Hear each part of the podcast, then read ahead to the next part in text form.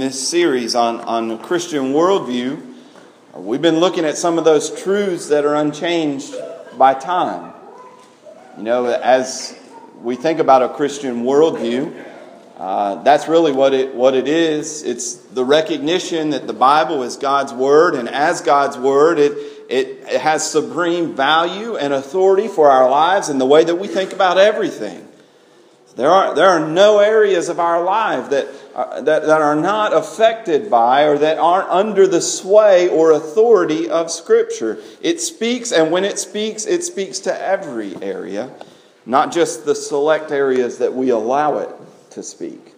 And so this morning, let's look once again to Genesis chapter 1 and beginning at verse 26. Then God said, Let us make man in our image and after our likeness, and let them have dominion over the fish of the sea, and over the birds of the heavens, and over the livestock, over all the earth, and over every creeping thing that creeps on the earth. So God created man in his own image. In the image of God, he created him, male and female, he created them. And God blessed them, and God said to them, Be fruitful, and multiply, and fill the earth, and subdue it and have dominion over the fish of the sea and over the birds of the heavens and over every living thing that moves on the earth. Here we have the account of creation and we have the creation mandate. And as part of this creation account, one of the things that we've just been driving at and, and sort of the foundation that we're looking at all these different areas uh, is the fact that when God made human beings, He made us distinctively different from everything else that He made.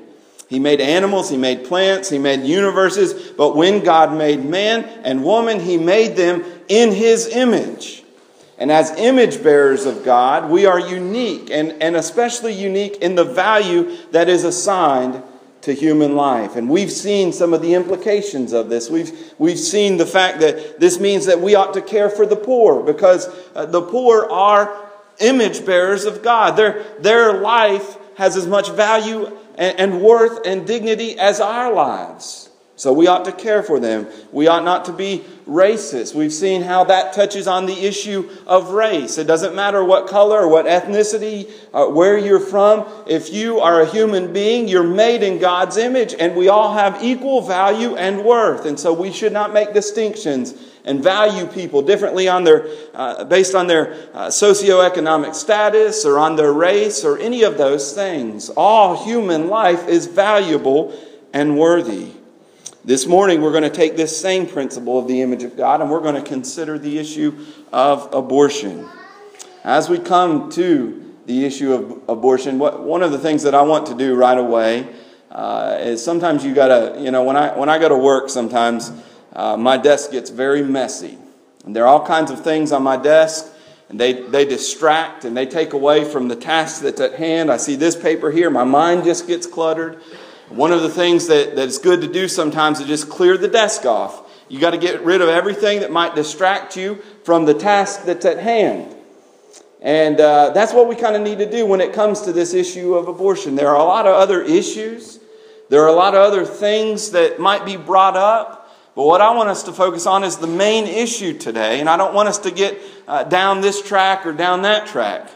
Uh, I want to talk about the main issue. And so, what, one of the things I think that distracts us when it comes to this issue of abortion is that it, it's an issue that's been politicized. It's become, in our day, a, a political issue. And so we even hear that, and we automatically begin to think about the last debate and we automatically begin to think about the elections and who we should vote for and all of those things. And, and as we think through this issue later on down the road, we, we might look at what might be some of those implications for how, how this truth applies to, to the political realm. But what I want us to see, first of all, is that this issue isn't first and foremost a political issue, it is a moral issue.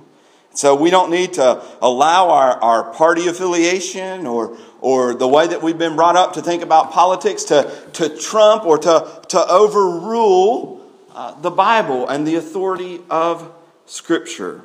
One of the things that I, I think is important to say, first of all, is that, again, as we're thinking about a Christian worldview, is that there's nothing off limits. You know, sometimes we, we hear that and we say, well, we're not supposed to talk about politics. But if the Bible's God's Word, there's no area that's off limits to God's Word.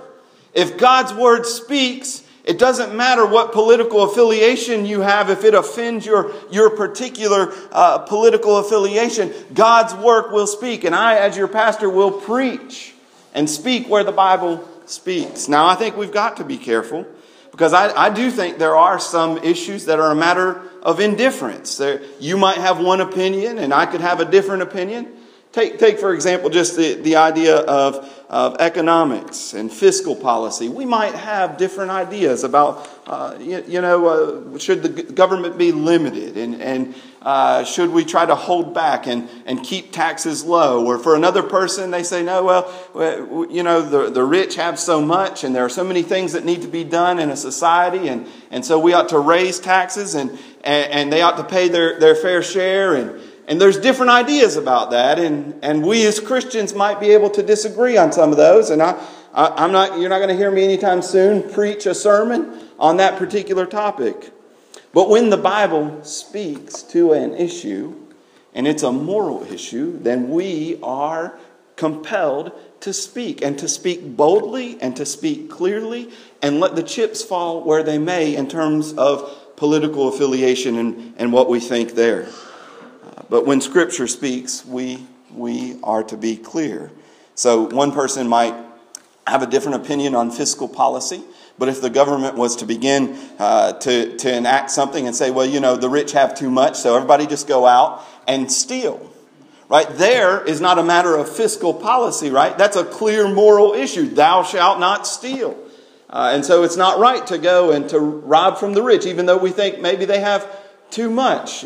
You see the difference there. There's one is fiscal policy, one is a clear moral issue, and, and on the, that moral issue, we need to speak clearly. We can have discussions, and, and certainly the Bible should always influence what we think about everything, even when it comes to economics. But I'm just saying there are certain things that, that the Bible just doesn't speak clearly on uh, in, in a very precise way, and we ought to allow each other have differences on those areas and charity and grace toward one another. And sometimes it's good not to talk about those issues. So sometimes you have family members or friends, and you just know there are certain things, certain places we don't go in our conversation because it's just going to end up. We've done it a million times before. We've ruined a lot of Thanksgivings and Christmases uh, on that topic. Just going to leave that one up. But, but on moral issues, where, by, where the Bible speaks clearly, look, we can't avoid it. It's going to be offensive uh, but we must speak clearly. Uh, the other thing about this is, is uh, you know, this issue of abortion isn't just strictly political, it, it's moral. It's an issue uh, that's been around almost as long as humanity's been around. There, there's been uh, different practices and different customs and different cultures of the world throughout time. Even the, the Greeks and the Romans practiced different forms of, of abortion and infanticide. And so this is a moral issue that is bigger than Republicans and Democrats in, in, in the year 2016. This is a, a moral issue that goes all the way back and no doubt will extend throughout the rest of human history. And we must ask, what does the Word of God say? Is there something uh, that, that does the Bible speak to this issue? Secondly, so let's just clear that away. I, I don't want us thinking this morning Again, there may be political implications to what I'm going to say, but I don't want us thinking about the election. I don't want us thinking about political issues right now. I want us to answer the question what does the Bible say? What does it teach? And how do we apply it on this issue of abortion? The second thing is, is that for some, some of you, perhaps this is a, a personal issue. Maybe in your past, you were a young woman and, and felt compelled to have an abortion. Maybe you were the boyfriend who, who pushed your girlfriend to have the abortion, or parents who didn't want their young daughter to, to be saddled down with, with a child at such a young age, and so you encouraged her to have an abortion. There, there are all kinds of different things, and no doubt in a crowd this size, there, there are some who have been affected in that way. And, and I just want to say a couple of things on this issue. First of all, there's grace and mercy to be found. As we're going to see, I think clearly it's a sin and it's wrong, and we need to be clear. But we don't need, and, what I don't want you to hear this morning, if that's somebody that in your past that, that has occurred, I don't want you to hear that you're a bigger sinner than everybody else, that, that God hates you, or that there's no grace, there's no mercy for this sin. There's, there's grace and mercy for all sin. We think of the Apostle Paul, who was a persecutor and murderer in, before, before the Lord saved him. And in 1 Timothy, he says this 1 Timothy 15 This saying is trustworthy and deserving of full acceptance that Christ Jesus came into the world to save sinners. He didn't come to save, Jesus said, I didn't come to call the righteous, but sinners to repentance. Uh, Jesus came into the world to save sinners. And notice what he says here of whom I am the foremost. I'm the greatest sinner, Paul says, that has ever lived. There's, there's not a greater sinner that, than me. And wh- why is he saying this? He says, But I received mercy for this reason.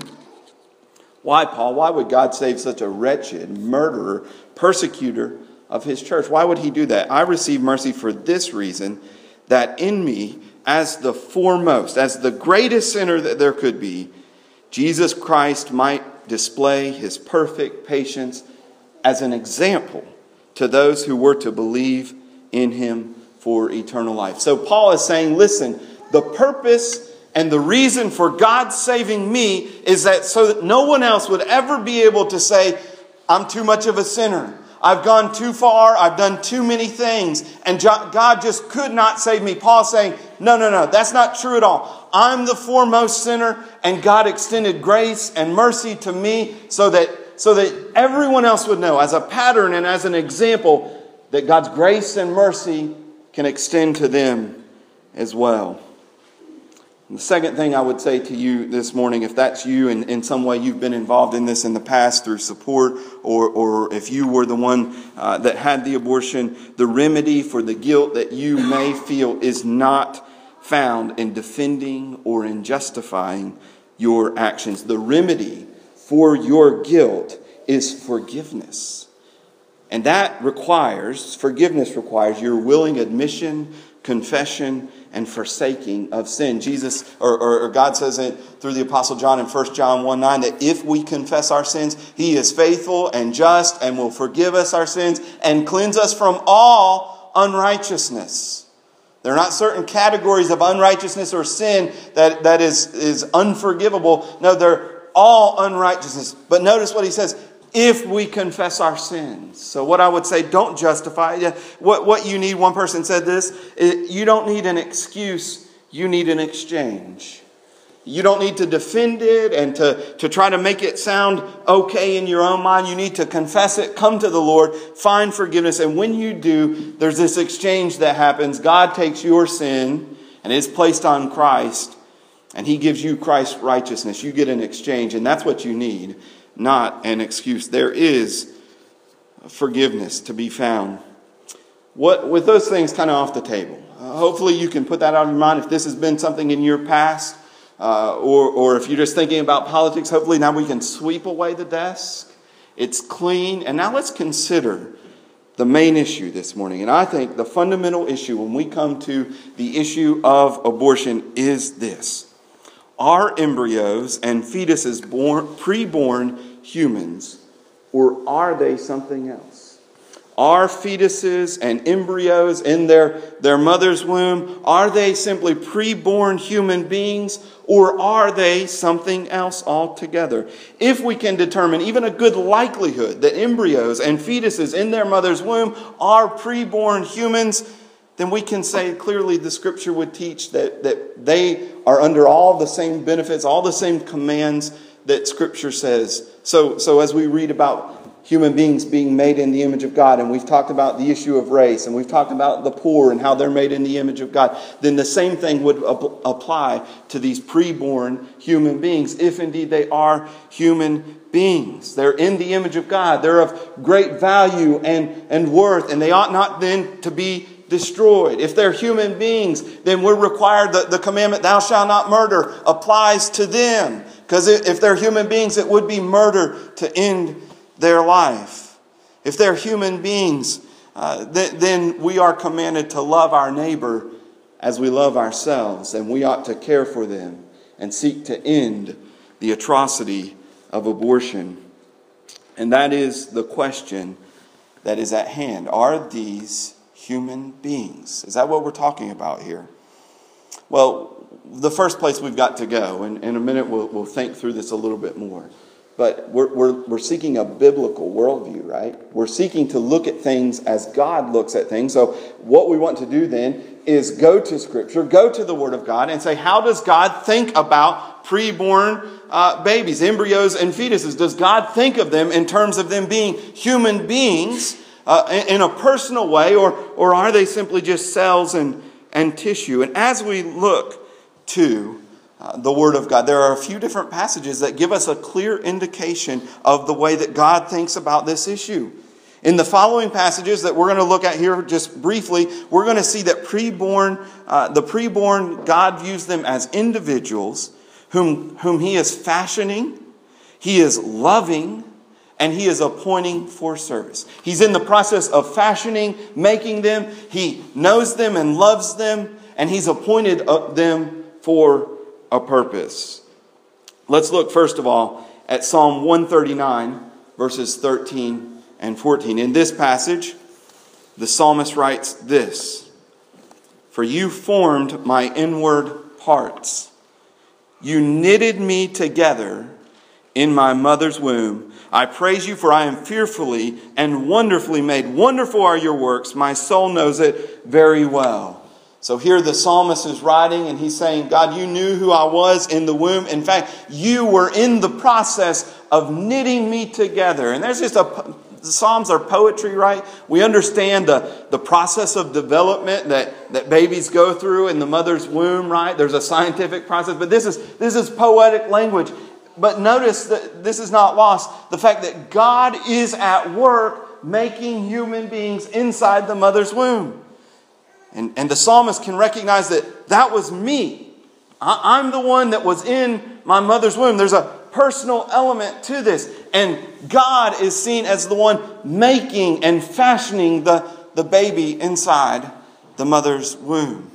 So, the question for us if in the womb God is at work creating and fashioning a human being, would it be right for us to interfere with that process and end the work of God?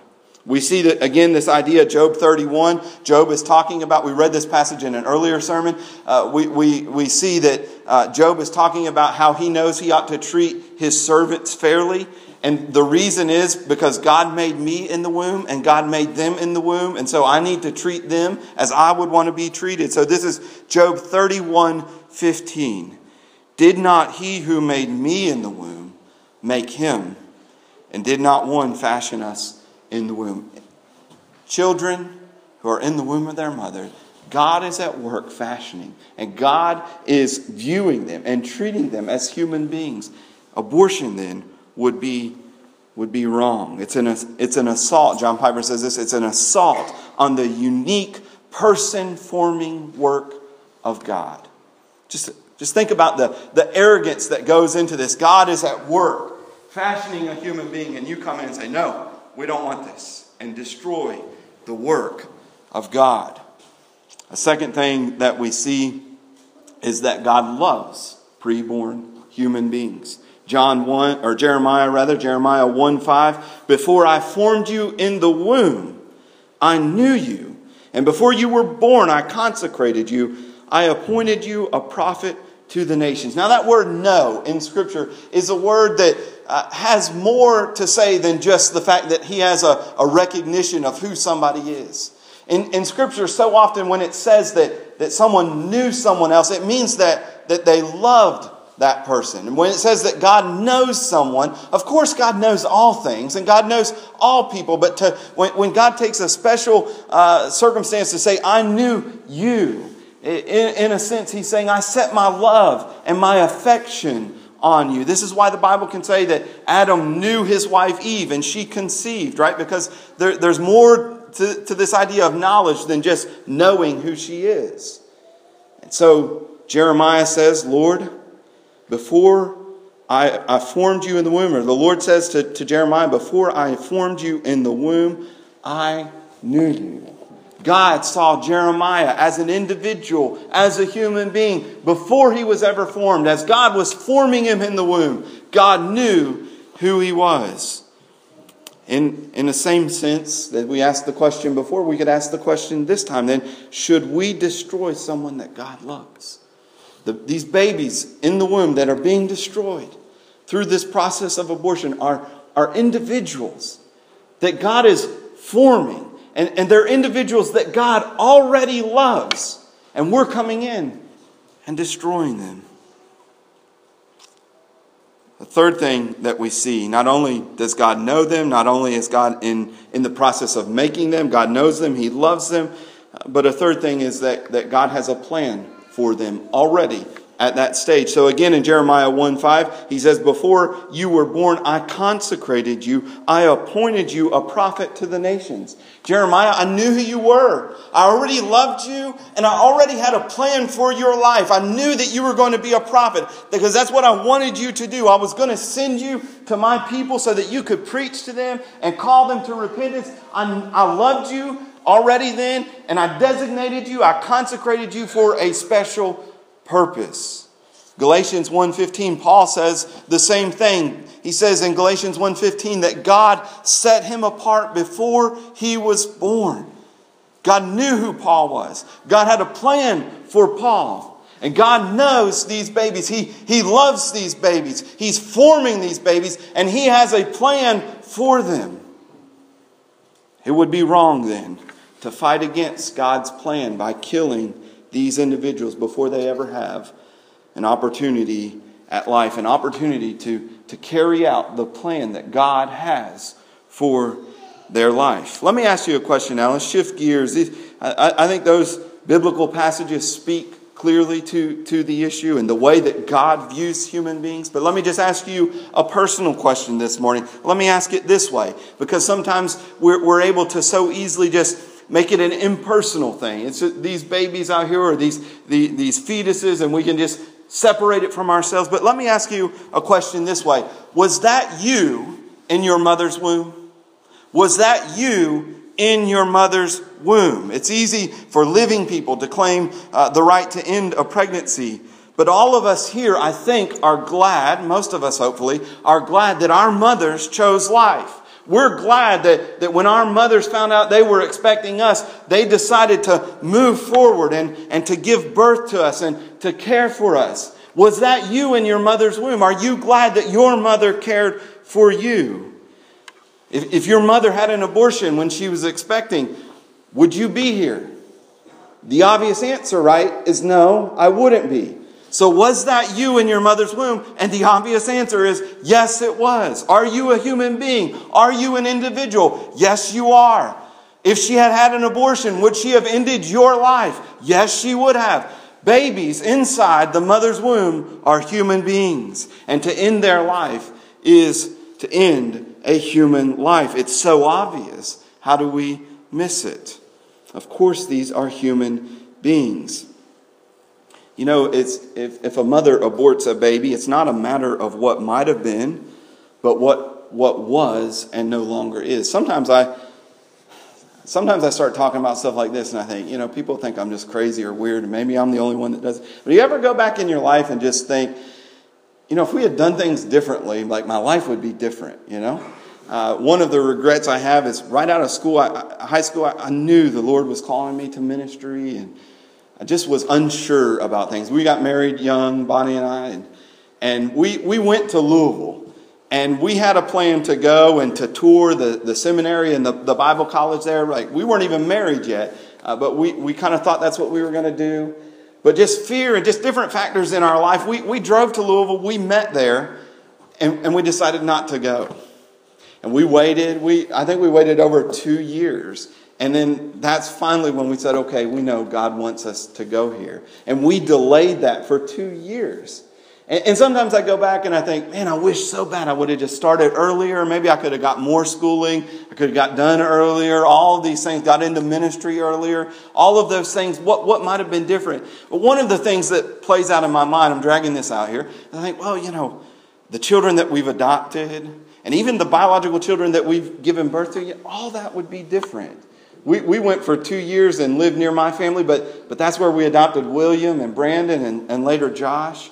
And, and then we had the children that we have now because things played out. And I just think God's got me where He wants me. He's given me the children.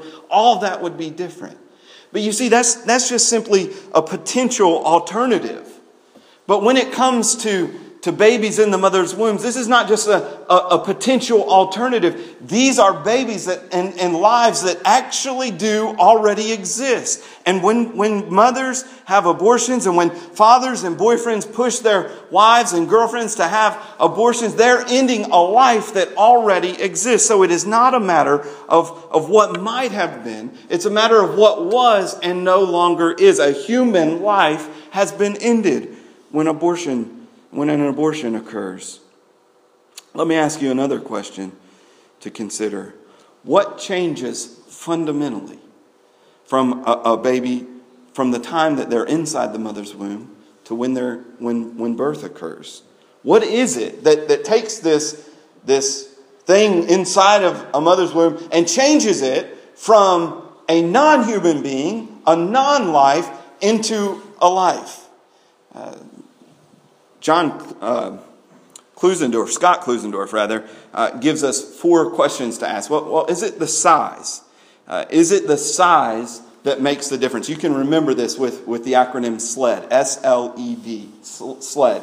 Uh, is it the size that changes it from non human to a human being? One person said it this way in answer to that question the five foot eight frame of a teenage son guarantees him no more right to life than the 23 inch frame of his little sister in his mother's arms. Size is morally irrelevant. The little baby that you're holding, uh, the fact that they get bigger doesn't make them more valuable or make their life any different. They, they just grow and they mature. There's some changes that happen, but they, they don't fundamentally change from non human into human. Size is morally irrelevant. One inch, 23 inches, 68 inches does not matter. It is morally irrelevant in deciding who should be protected. We know what we're doing in killing the smallest. What about this? The level of development. Well, again, if we apply that, uh, you know, is, is a one month old infant non human. As they get bigger, they, they, they grow into being human beings? No, we, we understand that. Does the fact that sometimes, well, they don't have reasoning capabilities inside their mother, but, but little, a, a little brand new uh, baby does not, a one month old does not have reasoning capabilities either in the same way. That develops over time, but we recognize that that, that baby is a human being. Outside and inside the womb, the infant cannot yet reason, but it is a human person, so that can't be what changes.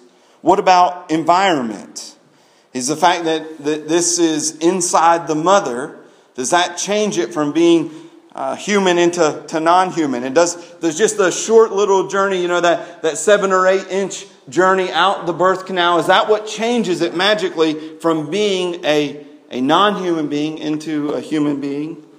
Is it the level of dependence? This is the last thing, the level of dependence. The fact that that, that this baby's dependent upon his mommy. Does that, does that make it less human? Well, we know the elderly are dependent. There are people with medical conditions that are dependent on machines and drugs. And of course, even babies after they're born, they're, they're completely dependent upon their mother for some time.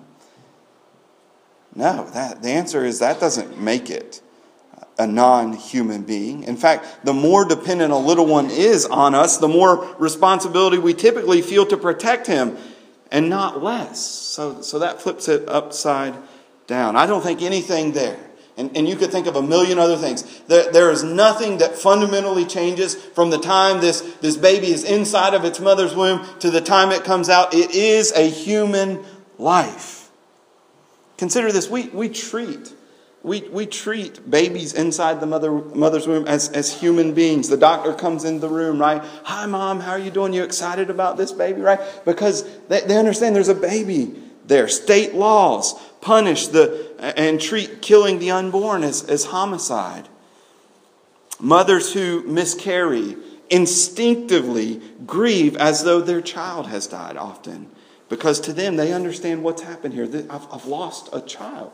Well, well you know, and, and sometimes people are insensitive with this. Like, oh, big deal. It wasn't born yet. It wasn't, you know, it was a child here. It was inside of me. Mothers and children are bonding already at that, at that point. They, mothers know that, and, and it grieves them because they understand there's a human life there. Doctors will perform fetal surgery to save the life of an unborn baby. And consider this as well. Many abortion advocates, and they're becoming more and more bold in the way that they talk, but many abortion advocates, when, they, when they're being candid and bold about it, they do not deny the fact that they are taking a human life. They, they understand this. John Piper said this. He said, I took an abortionist, and, and John Piper has been pretty famous for, for opposing abortion, speaking out against it, and pleading with, with mothers to, to uh, not end their, their baby's life. And, and so he's taking an abortionist out to lunch to try to convince him. And he says, I, I was prepared to give him 10 reasons why the unborn are human beings. But he stopped me. And he said, I know that. We are killing children. I was stunned. He said, It's a matter simply uh, of justice for women. Uh, it would be a greater evil to deny women the equal right to reproductive freedom which means women should be no more encumbered by the consequences of an unplanned pregnancy than men. That equal freedom from the burden of bearing unwanted children is the basis for abortion that politicians so often refer to again and again when they talk about equal rights for women. We know we are killing children.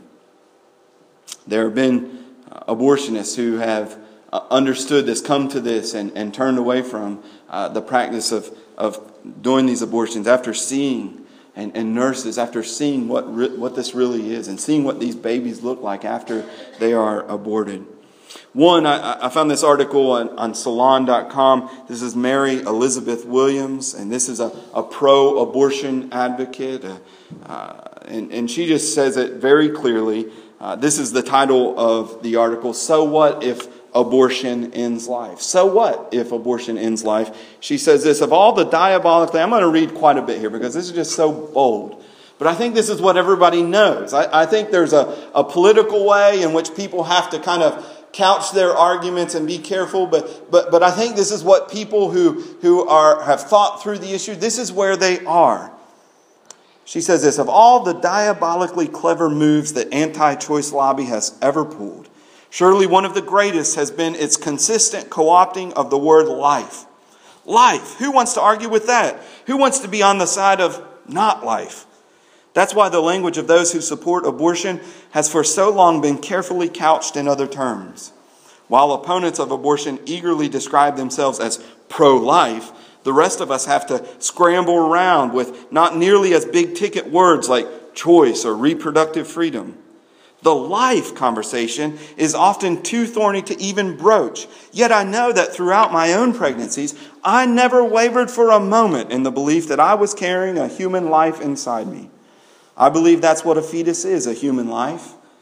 And that doesn't make me one iota less solidly pro choice. So she's saying, we, we know this is human life.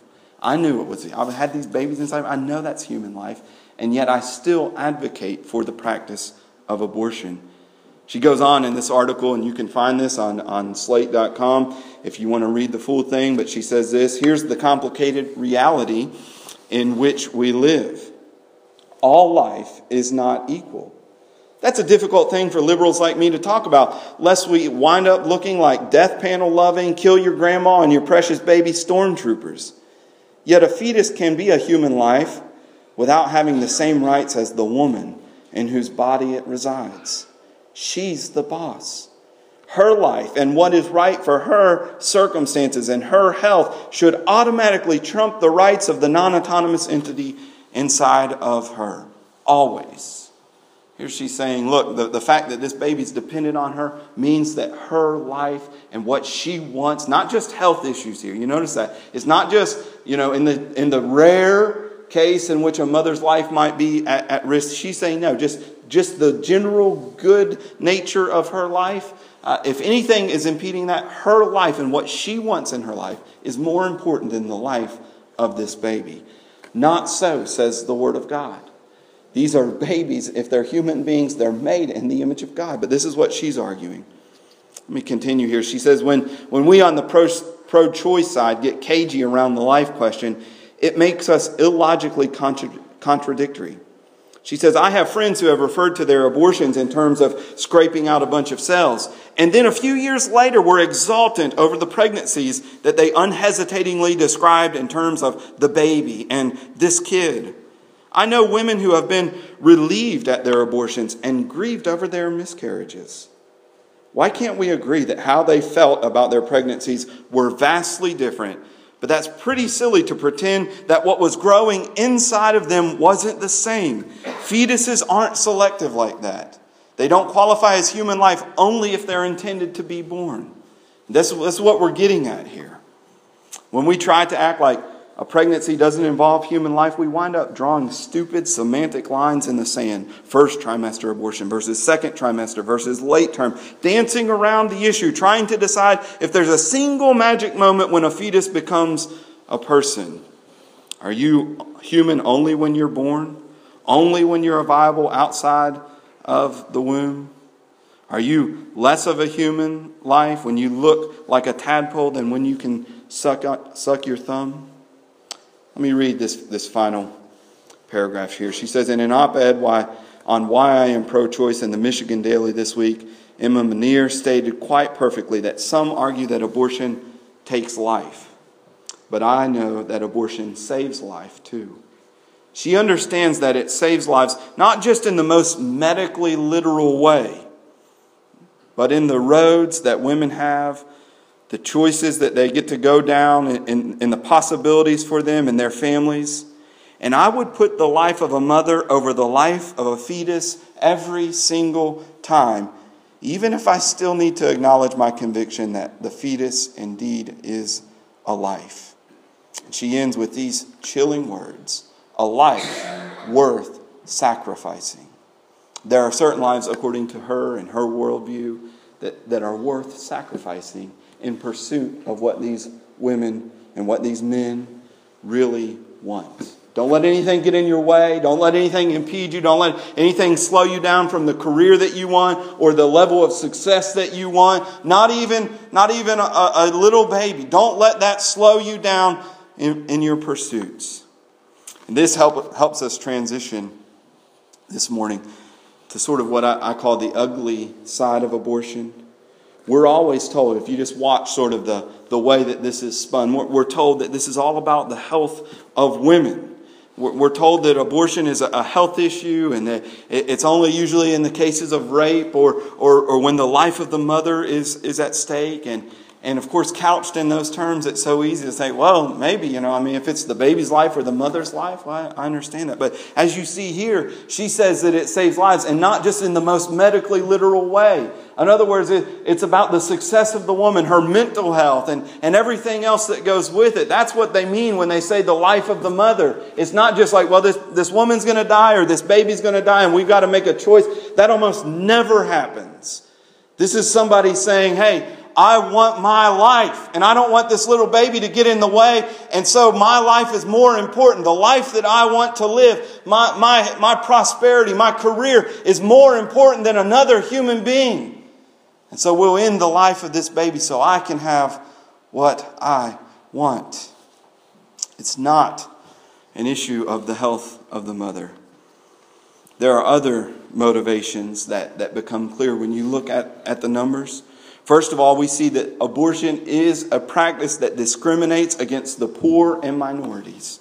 It is a practice that discriminates against the poor and the minorities. I'm not going to read all the statistics. We'll just say this blacks and Latinos are, are roughly just a little over 20% of the population, and yet they have 56% of the abortions. And, and of course, along with the, the minority status, of, of these people. There's also uh, the fact that these are, are usually or typically very often uh, people in lower classes as, as well uh, on, the, on the socioeconomic scale.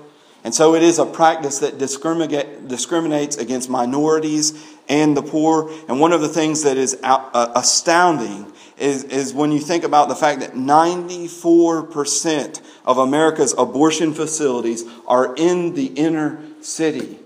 They're targeting a certain sect of people, a certain group of people that happen to be a lot of minorities and a lot of the poorer people among us. They're, they're targeting those groups.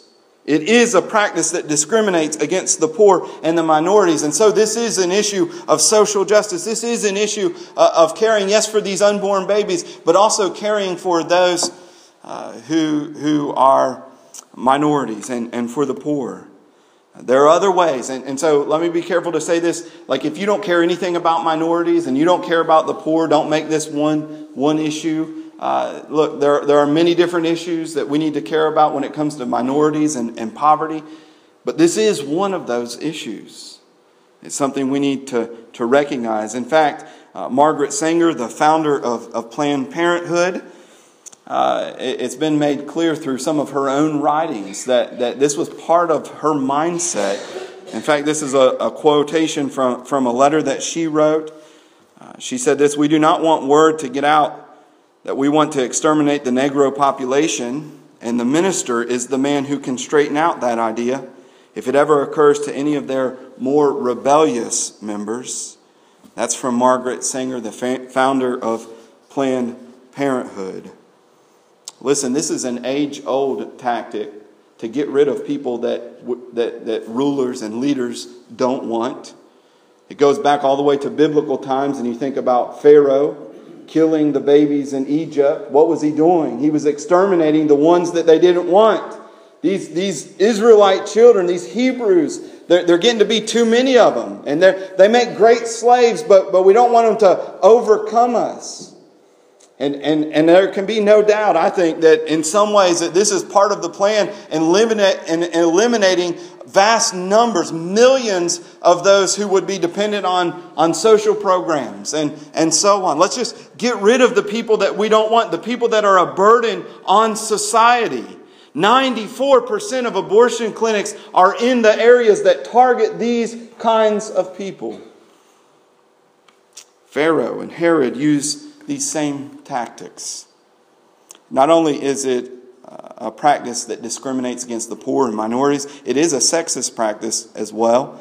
it, it is a practice that discriminate, discriminates in many places against women in China, where there are, are policies on how many children you can have, it is used uh, as a means of sex selection. So, so these couples are getting pregnant. They want to have children, but they know they can only have one or two children, and, and they want a boy to carry on the family name, and so they get pregnant. They're having a girl. Let's get rid of this one, try again.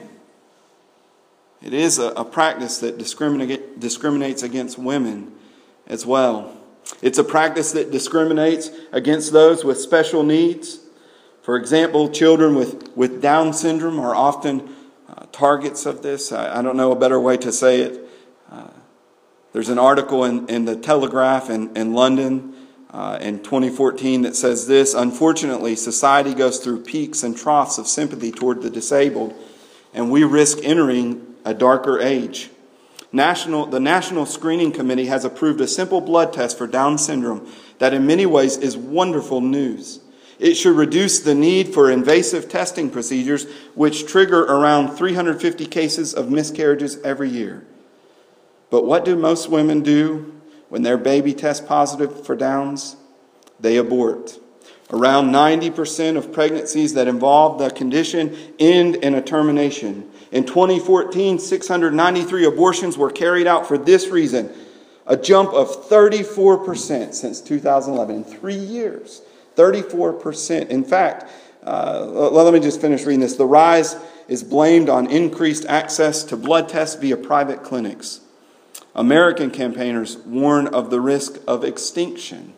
What this means is that, that people with, with Down syndrome may not be around anymore if we continue this, this practice. In Denmark, the head of a midwife association blandly told a newspaper when you can discover almost all the fetuses with Down syndrome, then we are approaching a situation in which almost all of them will be aborted. My brother in law, and that's what he calls me, brother in law, has Down syndrome. And I love him, and he brings great joy to our life. And uh, it's sad for me to think about the reality that parents are going to be hindered. Yes, there are, there are difficulties. Uh, yes, yes, there are special challenges that come with, with having a child who, who, who has Down syndrome. Uh, there are certain things that, that are difficult and certain aspects of life that they might miss out on, but there is a human life. There is a life that brings joy. Uh, there, there is a life that is special and that is made in the image of God and has great worth and value. And how dare we target 90% of these children simply because they, they have uh, some, some disabilities? It is also a, a selfish and materialistic practice.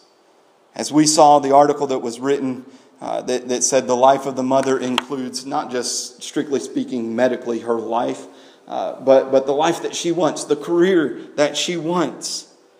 I understand the difficulty and sometimes the, the, the crushing weight it must be uh, for a woman who has certain aspirations and certain plans to find out that that's all going to be put on pause because she has a child. But that doesn't make it right to take the life of the children so that we can have the material things that we want, so that we can have the career and the life that we want. It's a shameful practice. It's a practice that punishes the defenseless for the sins of, of others. As she said here, and what was stated in one of the articles was uh, the, the fact that, that women often want the same freedom that men have. And yes, men are at, at, fault in this as much as women are, because so often the women that are having abortions, the women that are moving in this direction, are, are women who have been used and then left to deal with the problem on their own. So, so they're, they're at a loss. What, what am I going to do? How, how, can I take care of this, this child? This man has, uh, he, he enjoyed uh, being with me, but now that there's some responsibility, I, am out of here. I'm going. And, and it, it, it, what it does then is it simply passes that on. The woman has taken advantage of, uh, or the man has taken advantage of the woman and, and, and used her. And now the woman then is just passing that on to the baby so often. It makes the babies the ones that ultimately bear the brunt. And while it's wrong to be left high and dry, while, while it is wrong and sinful, and we need to address the issue of men not taking the responsibility that they ought, it is just as wrong then to, to punish a defenseless baby for that fact. It's also an idolatrous practice it's an idolatrous practice. It, it seeks to unseat God from his throne. You understand that the giving of life and the taking of life is a prerogative that belongs to God and it belongs to God alone. It is His. And we overstep the bounds when we, whether it's the elderly with euthanasia or whether it's the unborn, when we say this life doesn't need to be, we are taking the place of God and we are saying, I'm God. God, God gave this life.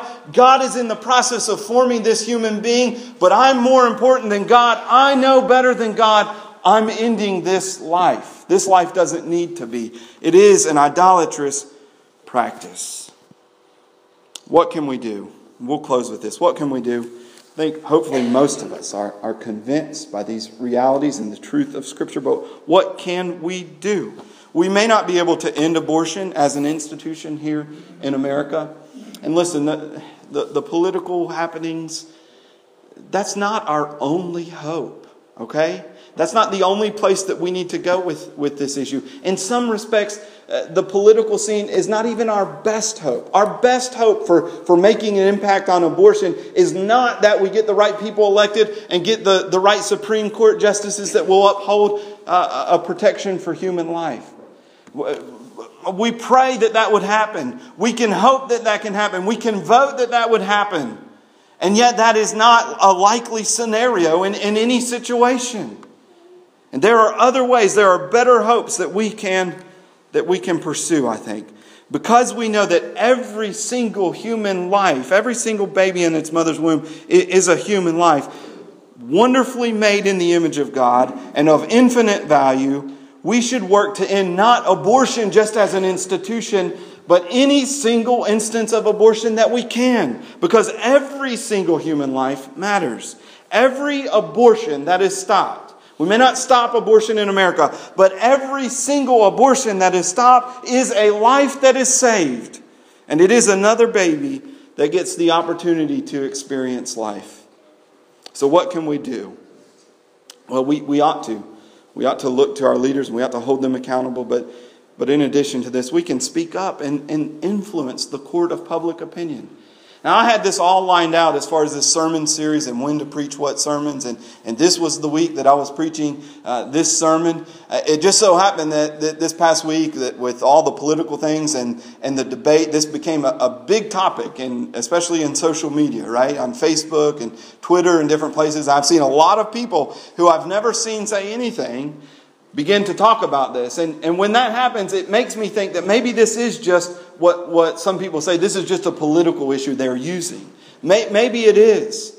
We need to be those who are speaking about this issue not just every two or every four years. This is an issue we need to have on the, on the forefront of our minds all the time. It's something that we ought to be putting out the information that is, that is, out, that is out there. The danger, the health risk that abortion really is to women. Uh, the, the fact that these are human beings. All of the facts that we have that we can put out there and the way that we can speak, the way that we can influence our friends and family members. We ought to be speaking and seeking to influence the court of public opinion, even if we cannot uh, influence the, the court system.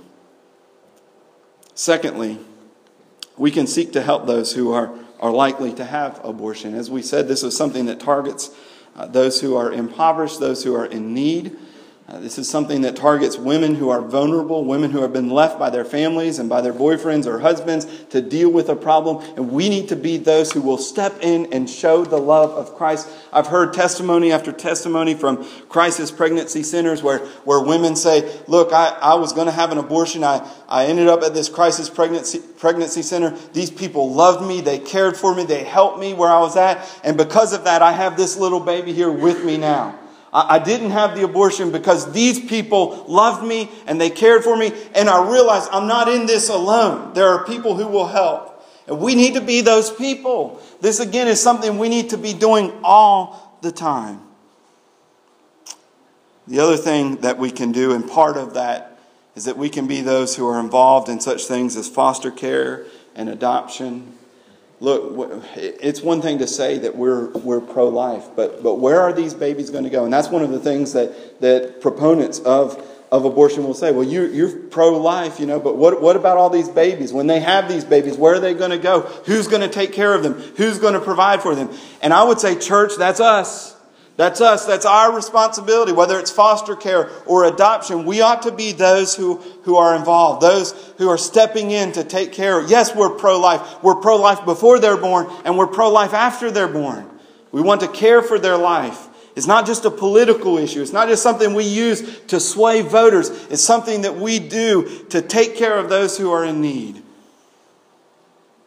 Again, I'll close with this story. Um, most of you don't know, well, none of you, I guess, knew Josh. Josh was our baby that we adopted. I, I probably should have just not, not talked about this, but um, we've been involved in foster care and, and adoption. And uh, Josh was one of those babies, the worst case scenario. You know, people say, well, what about rape? What about incest? You ought to do, let people have abortions in those, in those cases. And uh, Josh was our baby that we adopted that was the result of, of incestuous rape. And he had all kinds of medical problems, he had all kinds of, of difficulties in life, and ultimately his, his life ended as a result of, of that and seizures and different things that he had because of uh, just as a result of all of that. And yet, for I was trying to remember three and a half or four years, he lived with us and we loved him as, as our own child, and we took him in and we cared for him. And although we helped him, he, he brought joy to our life. We loved him and he loved us and he loved his life. I think if you could have asked Josh, Josh, do you want life, even if it's going to be three and a half or four years long? Do you want life? Do you want to, uh, or do you want your mother to end this right now? I think Josh would have said that he wanted life. And that's what we need to speak for. We need to speak for those babies. They can't speak for themselves. They, they, they cannot, they, they don't have a voice. And, and mothers and, and, and fathers are, are taking their children and just killing them, getting rid of them because they're inconvenient or because there's special difficulties. And we need to be those who will speak up and defend the right of their, that they have to life. You see, we talk about the right to life. It's the right that they have. These, these are people, their rights are being trampled on. We believe that, don't we? That, that we as Americans, right, we have the, the right to life and liberty and the pursuit of happiness. And their right is being stripped away from them. And nothing's being done about it. And we need to be those who will stand up for their right. And we need to be those then that will come and seek to help them after they have this life. Because there are many cases in which they will need our help. Pray with me today. Our Heavenly Father, we come to you and we do ask, Lord, that you would bring an end to this.